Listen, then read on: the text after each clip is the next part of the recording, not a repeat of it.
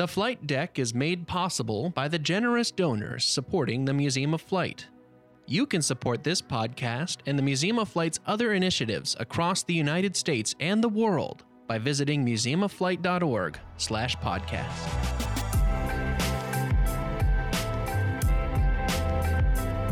Hello and welcome to the Flight Deck, the podcast of the Museum of Flight in Seattle, Washington. I am your host, Sean Mobley.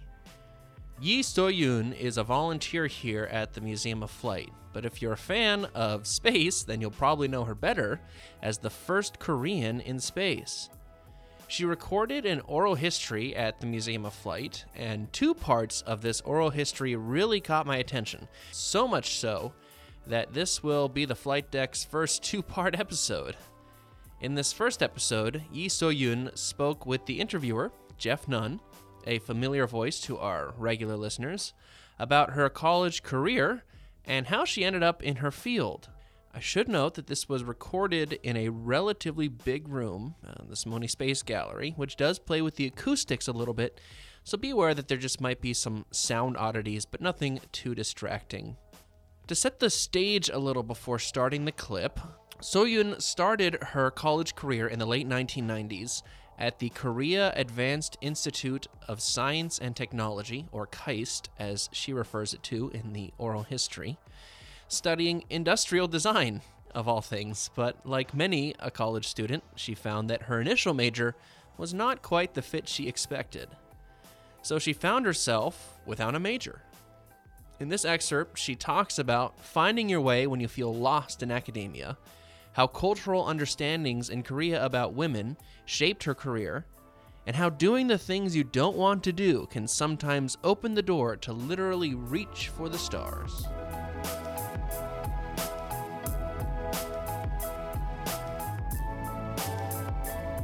when you reached KAIST, you mm-hmm. studied mechanical engineering. Mm-hmm, mm-hmm. Yeah, uh, when I applied to KAIST the first time, mm-hmm.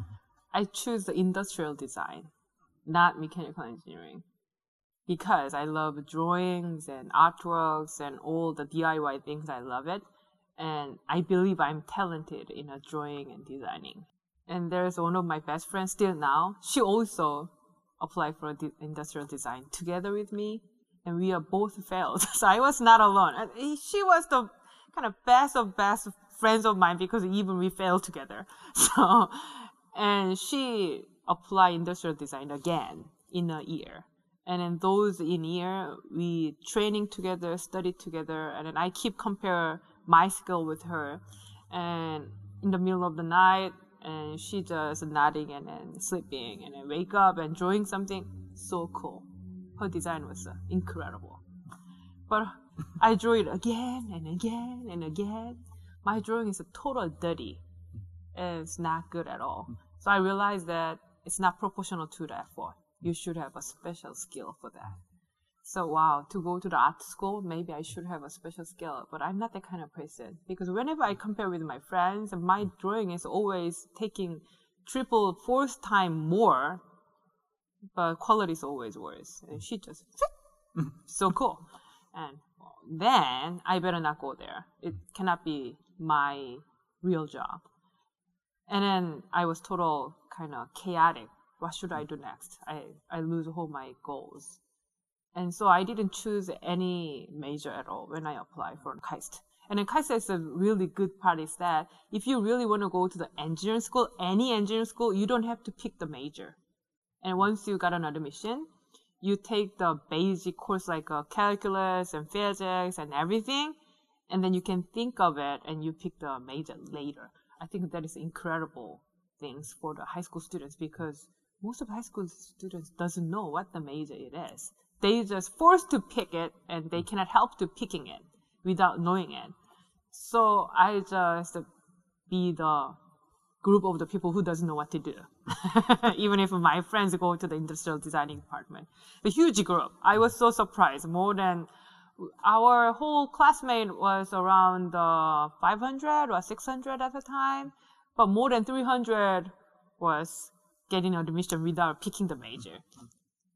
So we studied together physics and math and everything. And then finally we have a due date. We should pick until that day. And I have no idea So my action is I put the huge paper on my dorm room floor and I list up all the department names. And then I eliminate least favorite things. So industrial designing, of course, I already missed the chance because especially art school, you should start from the first. So miss it. And computer science, oh my god, I'm not good at computer at all. I, I'm still allergic with the computer, so eliminate. And what else? Yeah, and physics, of course, is too serious. not cool at all. Mathematics, I love math, but when I entered to the college, I realized that I love arithmetic, not the math. Mm. math is much more complicated, and it, I cannot understand higher level of the math, so math eliminated. So all the basic science eliminated because it doesn't look cool for me. Mm. And eliminate, eliminate, and then sometimes two department and then compete each other. Okay, I better let you go, and then that one is better. So I just have some kind of tournament on the paper with them. And then finally, I have a final three is a civil engineering, mechanical engineering, and material science. Material science seems kind of general, more like any than any other thing, and the material science seems like more basic. So whatever engineering career you take, material science could help you to go there because whatever you want to build, you should have a material. So it seems kind of safe for me. And civil engineering, mechanical engineering, why they survive until the end? Because I love building something. I love hardware. So they survive until. And I cannot pick either one. And I call my mom and, Mom, I have three finalists. but you know what? My mom even never go to the high school. How can she help me? But she just have a feeling of the name. So, mom, I have a material science and mechanical engineering and civil engineering. But when my mom heard about civil engineering, and she just thinking about construction area because civil engineering is more like a construction site as a general public. Even if civil engineering itself is really sexy. So mom said, Soyeon, you are a girl. I don't want you to have a helmet and has a kind of construction boots and, and fighting something. Eh, it doesn't look good for you. And then I know you're a tomboy. You doesn't look like girls at all, but I don't want you to be the really, really guy and she just eliminated civil engineering. So, oh, thank you, mom. And I can see eliminated one. And then finally, I have a material science and mechanical engineering. You know what? So stupid choice. How many friends are more in there? I just think about it. It's only one of my friends because, as I told you, I failed first admission. So a lot of my high school classmates, they are already in a KAIST. And I checked how many of my friends in there. and material science only one. Mechanical engineering, I have a 10 of my friends in the mechanical Oh, that's nice. Then they can help me.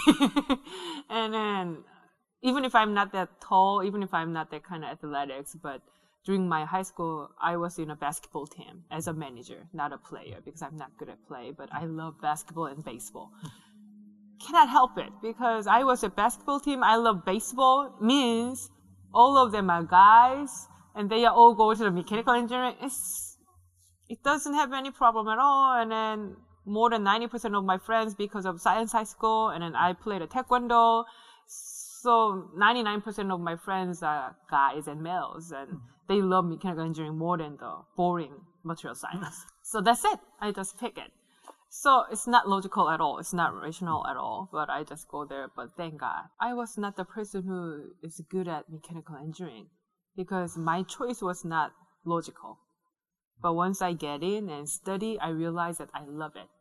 And I really appreciate my dad also because my dad was not uh, good at the financial, taking care of the whole family, including me and my brother and sister, and also my grandma, my mom's mother, lived together, a small little house. So he should take care of everything.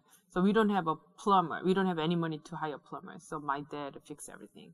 And he fixed all the boilers and all the electronics. And because I'm my eldest, I always help him because my mom and grandma taking care of the baby brothers. And he was almost mechanics. I bet if he were born again around the 2000, not 1940 in Korea, he would be an engineer. But to take care of the family, being a caller in a bank is the most sta- most stable job in Korea at the time. And he has uh, several siblings and his mom and dad was not that good at all. His mom passed away early time. His dad was alcoholic. So he was a kind of like a person who taking care of the whole family.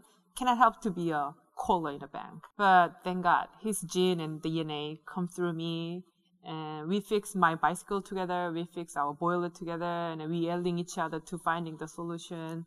And even at the time i didn't know that i love mechanical engineering but after graduate undergrad, I realized, wow, that's the whole things come together and then synergy each other and it make me mechanical engineer. So th- that was a really incredible moment. So then when you went on to start studying for your PhD, mm-hmm. you shifted your yeah, focus. Right. And can you talk a little bit about that decision? And yeah, so oh my god, you make me feel so interesting because whole my life is kind of avoiding the hurdles. not the making something, but the avoiding the hurdle. So I went to the mechanical engineering department, and I, I love mechanical engineering, but I love a building thing, making thing, but I don't like the mathematics simulation. I'm not good at the imaginary number and then crazy calculus equation. I realized that oh my god, I love a hardware simulation, but I don't like the software simulation to calculate everything. And what should I do? Because I really want to go to the graduate school fluidic dynamics, all math. So eliminate.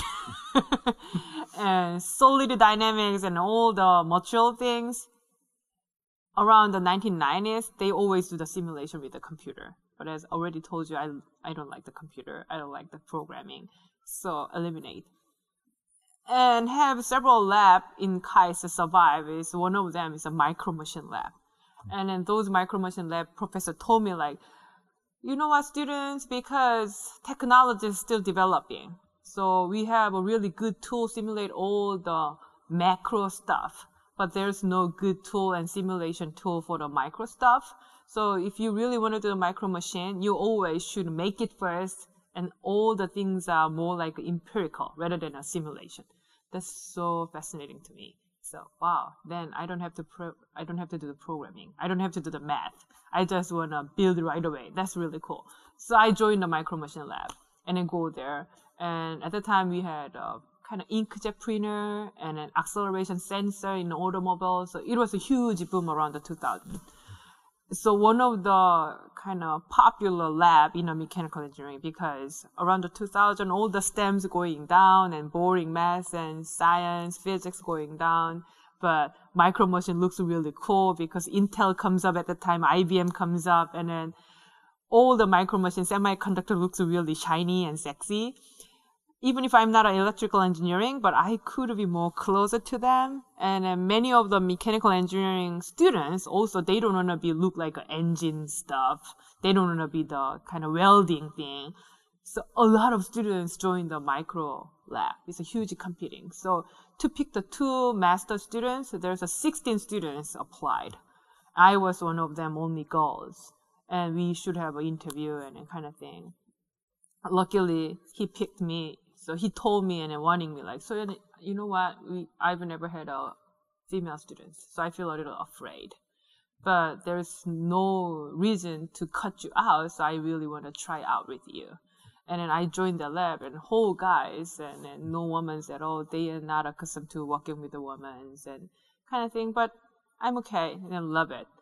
But at the end of my master's, huge bio kind of trend is coming up. And so a lot of engineering are combined with the bio thing. So prostate things and then kind of artificial legs and arms are coming up and then AI comes up and then my advisor said, how about the micro machine to go to the biological stuff because micro machine is really good at kind of biology or medical diagnosis kind of thing and it, it looks cool. But I remember I eliminated biology very at the first stage. and oh, I'm not good at biology. But that was really interesting also. It's not logical at all, but he, as our advisor, as a kind of leader of the whole research group, he should pick the several students who go to the bio sector. And whole 20 of the PhD students, master students, a little bit of the undergrad students, we are working together. I'm the only woman. He believes like maybe woman would be better at the biology. it's more like a gold thing. and he asked me, why don't you go in a biology part? I really want to have uh, students who do the biology application from the micro machine. And I remember I don't like a biology, but if I use the mechanics to the biology, it looks kind of cool. So he picked me, and then I said yes. And then I really loved the multidisciplinary rather than a serious one. And from the PhD, I took the, all the basic undergrad course of biology as a PhD student and start from the scratch again. Because I don't want to kind of fight against my advisor. It's a kind of avoiding hurdle also.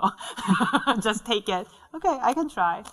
And then you know what? That was a huge luck because huge microbiome MEMS and mechanics are coming up around the 2000s. So wherever I go to the conference, everybody try to listen to me.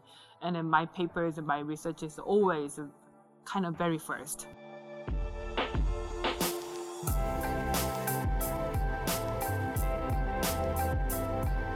Thank you for joining me today on the Flight Deck, the podcast of the Museum of Flight in Seattle, Washington. As somebody who struggled with finding a major in college, Yi So-yeon's story really resonated with me personally, and I hope that you found it interesting as well. Join us in a couple of weeks for part two, where we follow Soyun's journey from mechanical and bioengineering to the astronaut selection process that changed her life, not to mention aerospace history forever. This oral history was recorded at the Museum of Flight as part of our oral history program made possible with the generous support of Michael and Mary Kay Hallman. Our oral histories are available to the public for research, and you can find more details about that in this episode's show notes. If you like what you heard, please subscribe to the podcast to stay up to date with our episodes, and rate and review us on Apple Podcasts or wherever you downloaded us from. You can contact the show at podcast at museumofflight.org. And until next time, this is your host, Sean Mobley, saying we'll see you out there, folks.